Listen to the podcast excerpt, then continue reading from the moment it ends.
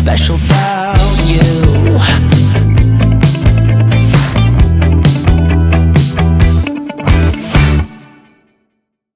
Ciao a tutti e benvenuti al podcast Ma non sembri malata. Io sono Alli e oggi sono qui con Nicole e qui oggi con noi abbiamo un ospite davvero speciale, Oriana Gullone. Ciao, Ciao. a tutti. E siamo contentissime di averti qui con noi oggi e mm, magari chi ascolta vorrebbe conoscerti un po' meglio, quindi vorresti dire eh, quanti anni hai, di dove sei, dove abiti? Certo, allora, ehm, sono Oriana, ho 33 anni, quasi 34, sono di Sanremo e vivo in un paesino nell'entroterra. Attualmente sono in Veneto a lavorare per ancora una decina di giorni. Ehm, ho ricevuto una diagnosi di una malattia rara che si chiama miastenia gravis eh, a novembre del 2012. E, mm, una cosa, è chiaro che è stata una cosa che ha sballato un po' di piani, però tra le tante cose inaspettate che sono, sono venute fuori c'è stato l'incontro con eh, i ragazzi del bullone, di cui poi dopo parliamo, e mm, per cui ho iniziato con loro a scrivere su questo mensile e quindi ufficialmente posso dire da marzo di quest'anno che sono anche giornalista pubblicista. Ah, Direi però, che- ah, però, ah, però. Senti lì, senti lì. Cioè, insomma, Ariana, mh, diciamo che eh, siccome io ho letto ehm, l'articolo che hai scritto di presentazione, chi sei, e hai parlato anche della tua malattia, ma anche di cosa fai. Cos- cos'è che fai nella vita? Tante cose fai. E allora, ho fatto tante cose, come tanti miei coetanei, nel senso che siamo la, la generazione di quelli che hanno imparato a fare un po' di tutto per sopravvivere. E quindi dagli extra al bar, alle stagioni in villaggio, come sto facendo adesso, a ripetizioni, traduzioni. La passione di sempre è, è il palcoscenico, per cui il teatro è, ce, ce l'ho addosso veramente da tutta la vita. E ufficialmente ho una laurea DAMS, per cui arte, musica e spettacolo, e un diploma professionale in regia del teatro musicale preso cinque anni fa. E, mh, quest'anno qua ho un ruolo solo tecnico, per cui sono costumista all'interno dello, dello staff tecnico del villaggio. E, mh, in parallelo sto traducendo un musical per una compagnia marchigiana e ho lavori in sospeso come assistente alla regia e formazione teatrale. Eh, s- cavolo, ne fai tanto, Ariana. Sono anche belle Con- cose poi. Co- con il bullone che è un lavoro volontario, ma è comunque un impegno importante. Eh, faccio- mi occupo nello specifico di cultura e spettacoli, per Ah, cui mh, accrediti stampa, andiamo a vedere gli spettacoli, facciamo interviste alle compagnie, chiaramente siamo un attimino in pausa per ovvie ragioni, Eh, però sì, la- il mio canale specifico tendenzialmente è quello. Che bello, infatti io avevo dato un'occhiata anche ieri e- ed è bellino anche, so- mi è piaciuto un sacco anche le illustrazioni che, perché Sì. presentano ognuno di voi, che, che Eh, la Chiaretta che è Chiaretta, è proprio Sono brava, brava Proprio Chiaretta. bello, oltre che ognuno di voi scrive davvero in una maniera fantastica. Stavamo proprio parlando prima di Ellie, eh, anche come ehm, hai scritto tu que- l'articolo dove per esempio ti sei presentata, perché non è facile a volte, no? E Mhm. proprio hai scritto, ah, cioè proprio non, non saprei neanche come È, è stato, è stato un parto complicatissimo quell'articolo. Eh, eh, immaginavo, È stato guarda, veramente complicato. eh, eh, non è facile, non è facile Anche per perché è, è un appuntamento che c'è tutti i mesi sul bullone, cioè ogni mese c'è una Believe Story. I Mhm. Believer sono i ragazzi che fanno parte della fondazione e, mm, e ogni mese uno di noi scrive la sua storia. Io ero dentro al giornale già da un paio d'anni e, e una sera eravamo in redazione con, con alcuni dei, dei responsabili, dei coordinatori della fondazione e io avevo l'umore sottoterra, mi erano tornati gli attacchi di panico da poco, per cui era, non ero proprio in bolla. Per cui davanti a una birra, Sofia, che è la caporedattrice, ha un, un flash. Mi fa, Ori, ma tu non hai ancora scritto la tua storia? E, no, ma non è proprio il momento migliore della mia vita per scriverla. E invece poi dice, no, no, no, no, questo mese è la tua, questo mese è la tua. Per cui non ci ho dormito per settimane, però poi a quanto pare è venuto fuori qualcosa di... Bellissimo, fatelo dire. Sì, ma direi proprio di sì. Grazie. Sì, no, no, è proprio bello. Ma qual è la, la passione, la tua passione più grande? Anche se di passione immagino che ce ne hai di varie. Il backstage, Il backstage. tutto Ecco. quello che succede dietro, dietro a un concerto, dietro a uno spettacolo, dietro un evento, dietro... Io amo la follia non comparire, ma vedere che quello che c'è sul palco è anche opera mia. Che bello.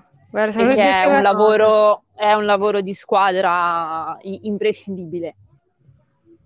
Io penso non ci sono mai stata in un backstage. Sì, una volta, ma non sicuramente a lavorarci. Però come Io- io descritto- addirittura- Eh, su- è successo più una volta, però ho un, un- un ricordo precisissimo.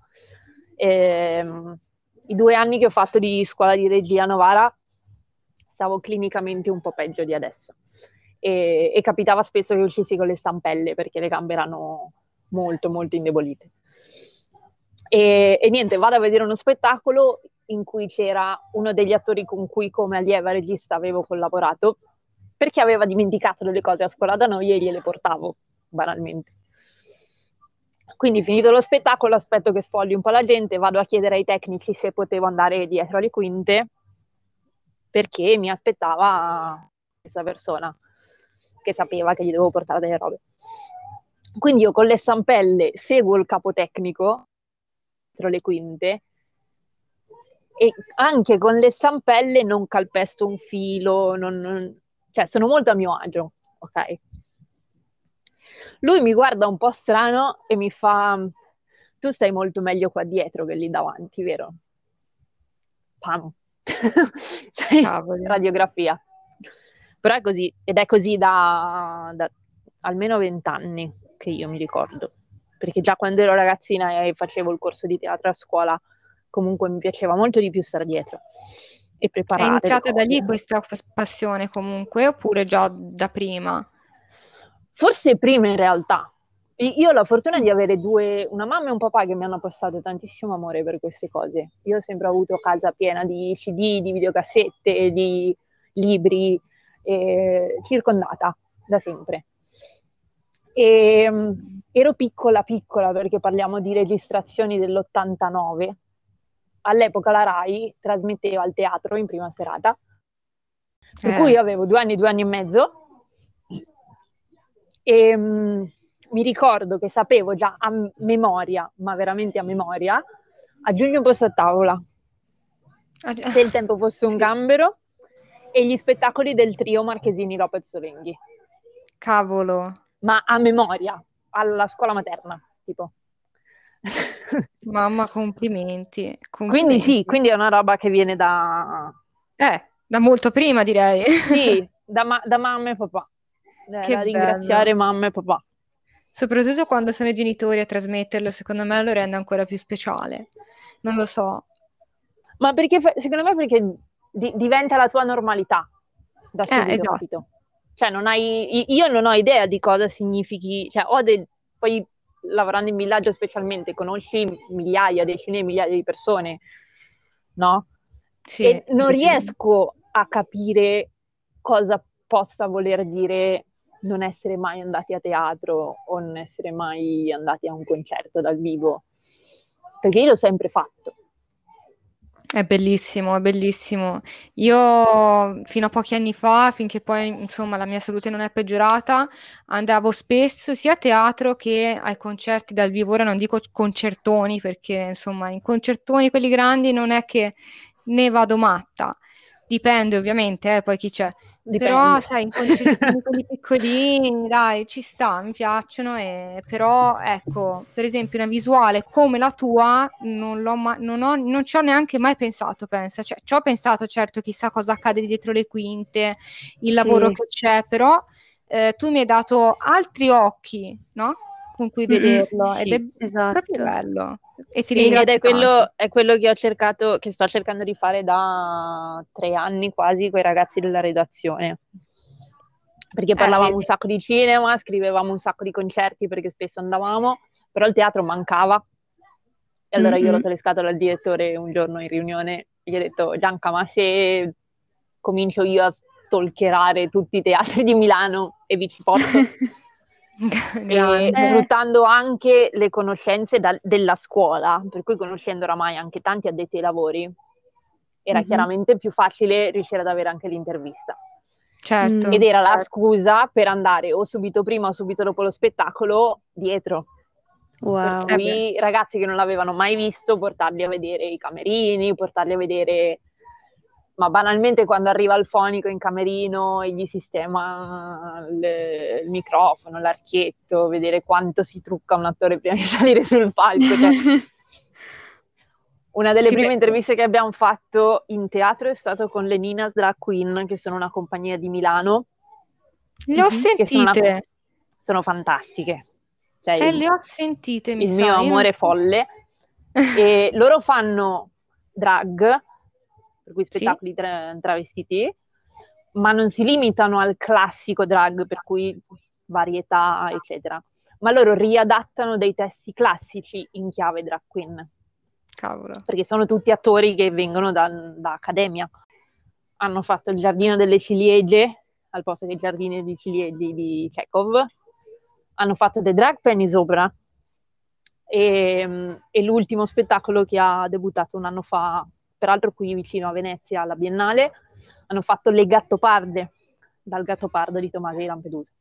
Che E, qui- spettacolo. e con loro la cosa fighissima è che li abbiamo intervistati mentre si truccavano per lo spettacolo. No, e vedere un drag che si prepara prima dello spettacolo è uno No. spettacolo già di suo. capito? Eh beh, che dici, le ore di trucco, di mamma mia, Esatto. adoro. Eh, Poi lo guarda- sulle sopracciglia, le parrulle, le ciglia fi- cioè è, è uno spettacolo veramente. Solo vedersi, vedere preparano. Mamma mia, bellissimo. Domanda, Sì. tornando alla... eh, ora ci provo. Miastenia gravis? Miastenia, Miastenia, mamma. non ti preoccupare. Anch'io ci ho messo un po'. Ah, ecco, allora non sono l'unica, meno male. E non ti dico per imparare azatioprina, che è il farmaco Oh, mamma. principale che prendo. Aspetta, azatriopin. No, ah, ecco, Esatto. no. Ci ho provato. Azatioprina. Quando ti è stata diagnosticata, come mh, i tuoi Allora. sintomi?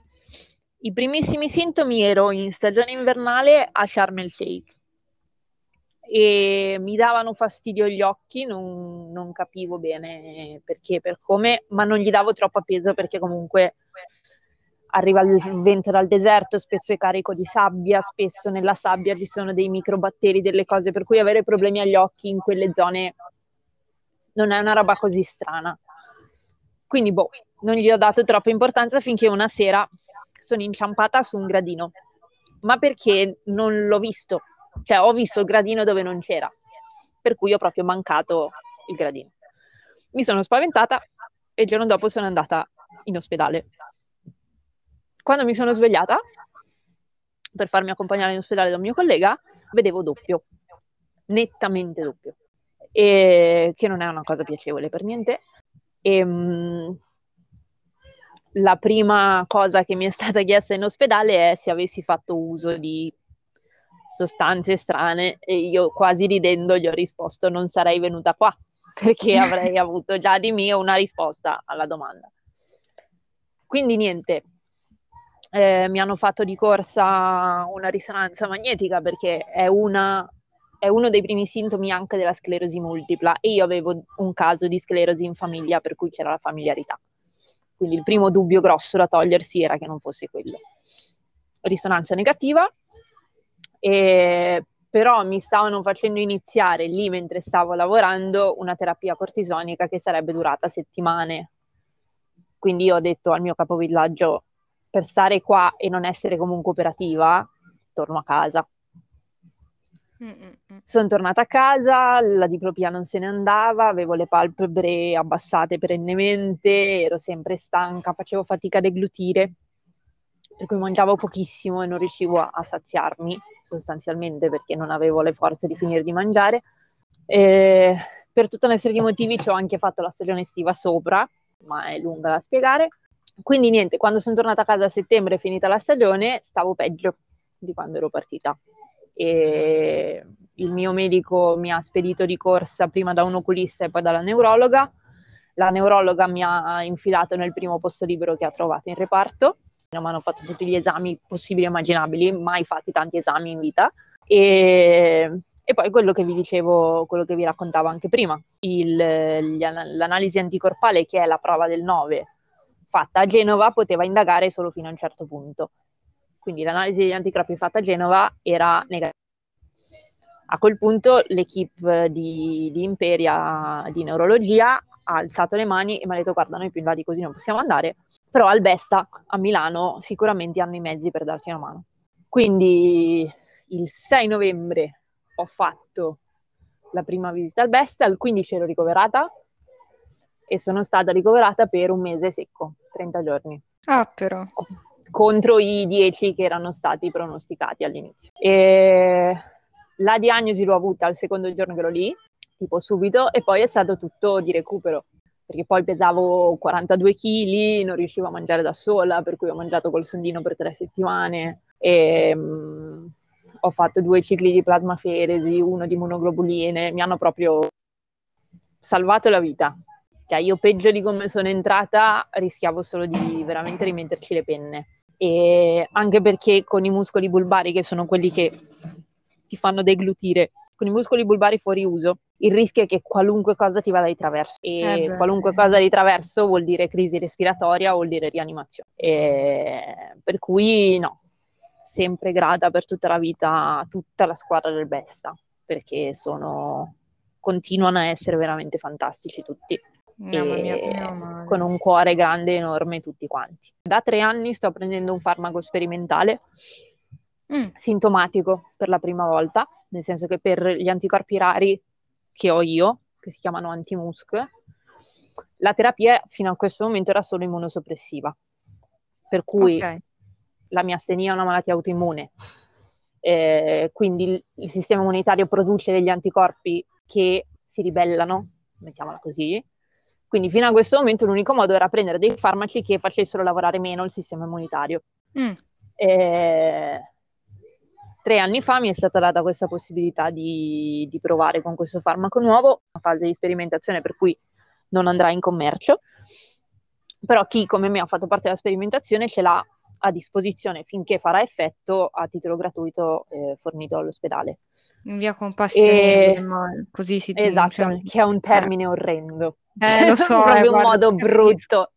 Mm, no, eh, ti posso capire, ti posso capire, guarda. E- però niente, questa pasticchina nuova effettivamente m- mi ha fatto sentire i superpoteri più di una volta.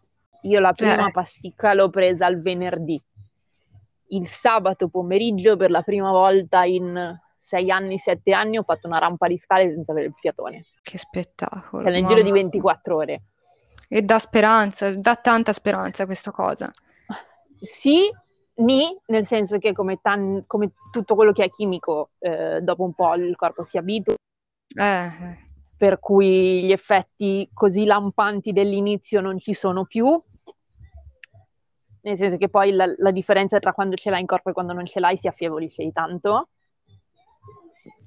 E durante il lockdown l'ho patita un sacco, perché invece durante il lockdown, quest'inverno, eccetera, non facendo nulla, sentivo solo gli effetti collaterali, perché chiaramente gli effetti della, della pastiglia non, non avevano motivo di resistere. Qui, ricominciando a lavorare dopo un anno e mezzo che ero ferma, di nuovo sento la differenza. Mamma mia, guarda, sono contenta cui- che meno male di nuovo senti la differenza.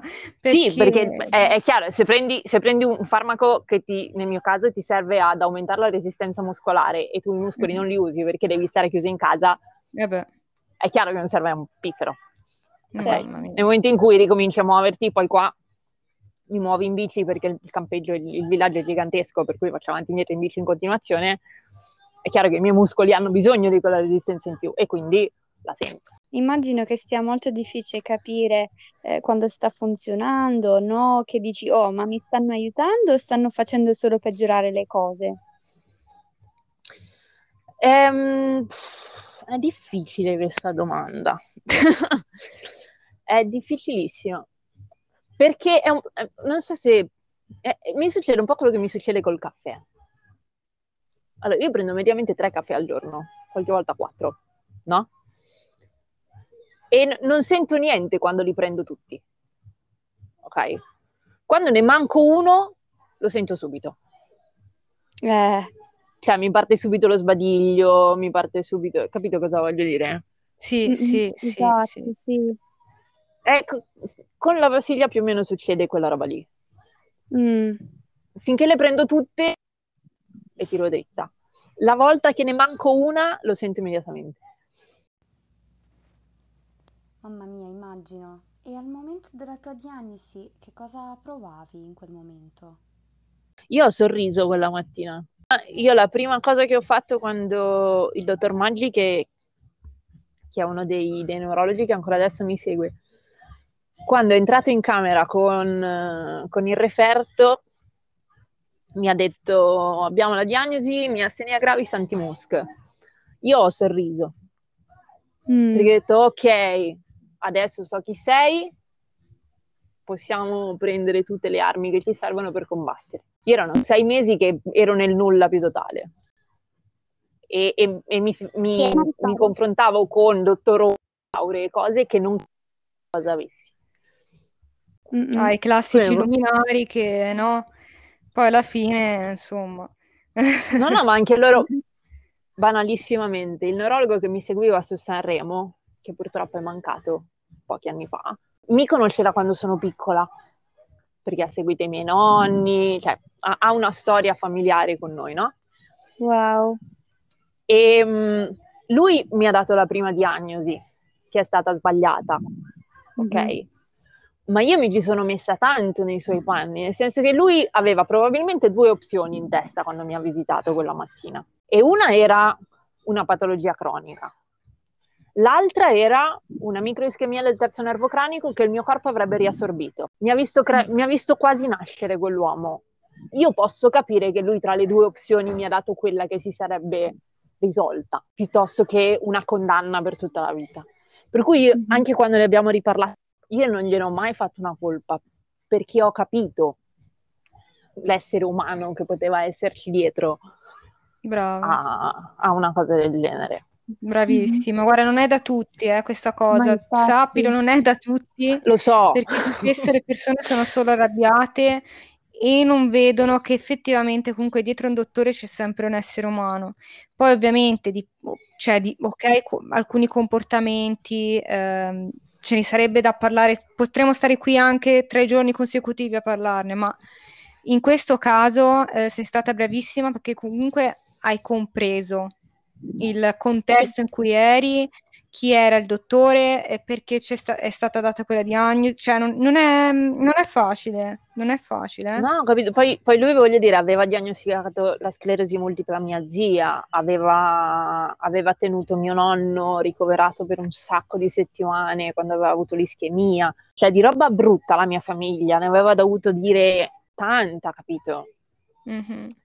E, e- e mi è sembrato assolutamente umano Mhm. il Eh suo, beh, tra certo. virgolette, errore. Perché Sì. poi non è stato un errore, era una delle possibilità con la sintomatologia che lui vedeva. Mai rancorosa, non lo sono mai stata. Che poi mi piace tanto sentire questo del tuo dottore perché spesso sentiamo e conosciamo eh, dottori che non sono così bravi. No, ma è, è una cosa, secondo me, come, come tante cose, ehm, è che il, il- il negativo anche quando, come secondo me è in minor parte rispetto al positivo, comunque ha più potere. Quindi il negativo ti rimane più impresso addosso. Secondo me non è Mhm. vero che è normale che un dottore non sia bravo, è vero il contrario. Però Sì. su 20 ce n'è 4 e quei 4 f- fanno, passatemi il termine giornalistico, fanno più notizie. Perché parlare di mala sanità fa vendere più copie. ok. Beh, io direi che dipende anche dalla persona, perché nella mia esperienza personale sono stata, fin da bambina, sono stata male e sono stata anche dieci anni senza diagnosi e io e mia mamma insieme abbiamo incontrato tantissimi dottori che o non ci credevano, ci hanno detto che eravamo pazze, che invent- inventavamo tutto, ehm, che non era vero eh, e sembrava che certe volte non volevano neanche ai- aiutarci. Quindi io, io direi che dipende da persona a persona, di dottori buoni, come hai detto tu, esistono e anzi mi fa molto molto piacere che tu abbia incontrato tutti questi dottori bravissimi, perché un dottore bravo cambia tutta la tua esperienza nel percorso di una diagnosi. E quando incontri un dottore bravo è, è davvero una cosa mm, rara, almeno nella mia esperienza, ma sono contenta che per te non è stata assolutamente così. Eh, lo, lo scrivevo di, di riflesso dopo la sfilza di medaglie che abbiamo preso alle Olimpiadi il mese scorso. E secondo me la differenza la fai tu, nel senso che se- sento delle frasi che mi fanno venire i brividi quando dico, ah sì, perché la sofferenza ti tira fuori. No, la sofferenza fa schifo. Una diagnosi di una malattia cronica è una schifezza, è una cosa che Esatto. speri che succeda a chiunque altro meno che a te, per cui non è vero che, eh, che- che- che la malattia, che il tumore, che la lotta, che le- ti tira fuori cose. No, conosco gente che ha rob- la stessa roba che ho io, che è perennemente in ospedale, che è perennemente sotto antidepressivi, che, che- no, Sì. tu sei tu. E se sei una Mhm. persona che reagisce, reagisci qualunque cosa ti succeda. Se sei una persona che quella forza, quella voglia di reagire, quella voglia di vivere non ce l'ha, non è la malattia che te la regala. Esatto. Te la fa scoprire, probabilmente, perché ti mette alla prova, ma non sono assolutamente d'accordo con la narrativa pietosa del eh sì, perché una volta che soffri diventi più forte. No, No. No, no, io mi sento molto più debole, molto più vulnerabile di prima, molto più fragile, ma tanto di più, Mhm. tanto, tanto di più. Il cacchio, cioè ho 7000 paure che non avevo mai avuto. Esatto. Io non ho mai esatto. avuto attacchi di panico prima, sono venuti dopo. Per cui non... è, è una bella Mm. storia romantica. Sì, brava. Concordo pienamente, concordo pienamente. E, Ellie, c'è qualcosa che vuoi chiedere?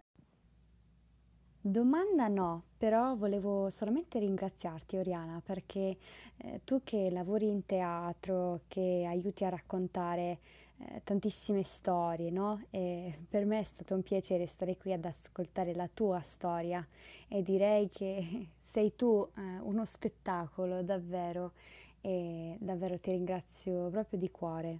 Esatto, concordo con Grazie. Ellie. Dirvi una, una roba, una roba perché mh, prima dicevamo del chi vuole mettere il nome, chi si vuole raccontare in maniera anonima, eccetera. Sì. E ho una cosa in ballo in queste settimane a cui tengo veramente in maniera indescrivibile. Eh, nel gruppo del- della redazione del Bullone c'è una ragazza a cui voglio un bene dell'anima e, mh, che della sua malattia con la sua faccia non riesce a parlare mai perché lei ha Ok. e- Mhm. però l'ha presa dai suoi genitori, è la cosidetta Sì. trasmissione verticale. Sì. E sono pochissimi ragazzi come lei in Italia, sono- non arrivano a 2-3 mila, Eh, sono figli di quella generazione che invece è stata vista letteralmente dalla pandemia di HIV degli anni 80-90 e patiscono il tabù della generazione precedente. Eh, ho avuto l'onore enorme ehm, due anni fa di darle voce perché abbiamo fatto un progetto con dei poeti e io non ho voluto raccontare la mia storia, ma ho voluto prestare la mia faccia per raccontare la sua Sì. E adesso ho ritirato fuori una mia raccolta di racconti di dieci anni fa, che sto cercando di ripubblicare con una raccolta fondi su produzioni il nome del progetto è Principe Azzurro, non esiste solo uno. Sono storie di amore via raccontati da una voce femminile. Io donna voglio sentirmi libera di raccontare le mie avventure esattamente come fa un uomo senza fare scandalo. Bravissima. Mm, perché c'è questa forte importanza del racconto di relazioni e di relazioni anche molto molto occasionali. Eh, una parte del ricavato va a, andrà ad Unlights, eh, per, la, per la prevenzione, eccetera, eccetera. Per cui è, è un, forse l'unica cosa mia personale a cui in questo momento vorrei fare pubblicità Certo. Assolutamente. E dove possiamo Perché trovare nasce- magari anche un link, qualcosa? Allora, ve lo giro semmai così Ok, poi ci pensiamo malamente. Sulla mia bio su Instagram è fisso Ok. da- dall'inizio della campagna. Il portale Come di ti chiami su crowdfunding Instagram? Arlecchina con CK. Arlecchina, ok, CK e basta, E, giusto? Ok. E, mm, e niente, adesso pian piano i video delle persone con cui collaboriamo per, per questo progetto, eccetera, eccetera. La raccolta va avanti fino al 7 di ottobre. Ok, Bellissimo. perfetto. È un bellissimo progetto. E mm, questa roba nasce da, da questa zona meravigliosa che io spero prima o poi trovi la voglia, il cuore e il coraggio di metterci la faccia definitivamente. Però ci tengo proprio tanto, anche perché è a proposito di appunto di raccontare certe cose, eccetera, il discorso AIDS è ancora adesso un tabù veramente Un grandissimo tabù, esagerato. un grandissimo. nel senso che tantissime persone, per esempio, non sanno che le persone ehm, portatrici in terapia hanno una carica virale oramai dello 0%, perché grazie a Dio Eh, la sì. ricerca medica è andata avanti, per cui eh, le, le pippe del non bere dallo stesso bicchiere, o cavolate del genere, non esistono più da Sì. tanto tempo. Mm-mm. E banalissimamente tantissimi ragazzi, anche giovanissimi, oltre che tanti miei coetanei più che trentenni, non hanno idea dell'importanza di usare un preservativo. non ne hanno idea. Brava. Ed è Sì, difficile bravo. utilizzarlo o chiedere di utilizzarlo quando salva vite, quando... Cioè, è una cosa di cui Mhm. dobbiamo parlare ad alta voce. Siamo contentissimi di aiutarti a promuovere tutto ciò che hai appena raccontato e quindi chiediamo anche Grazie. a chi ascolta di, di andare sull'Instagram di Oriana e seguirla pure. Ehm, davvero, grazie di cuore, Oriana. Grazie a voi Esatto, ragazzi. grazie. State facendo Grazie un lavoro perché veramente cioè, bellissimo. Grazie, beh, anche tu direi, quindi insomma, cioè, e comunque ci hai arricchite tantissimo oggi, ripeto, ci hai dato, de- ci hai dato eh, altri, altri occhi, eh, oddio, come si dice, aiuto, mi sto intrecciando, in poche parole, una nuova prospettiva, sì, ed è bellissimo, veramente, grazie di cuore, Ariana, E ti mandiamo un abbraccio virtuale. esatto, e rimaniamo in contatto. Certo.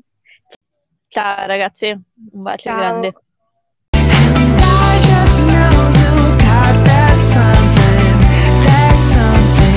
Something special about you.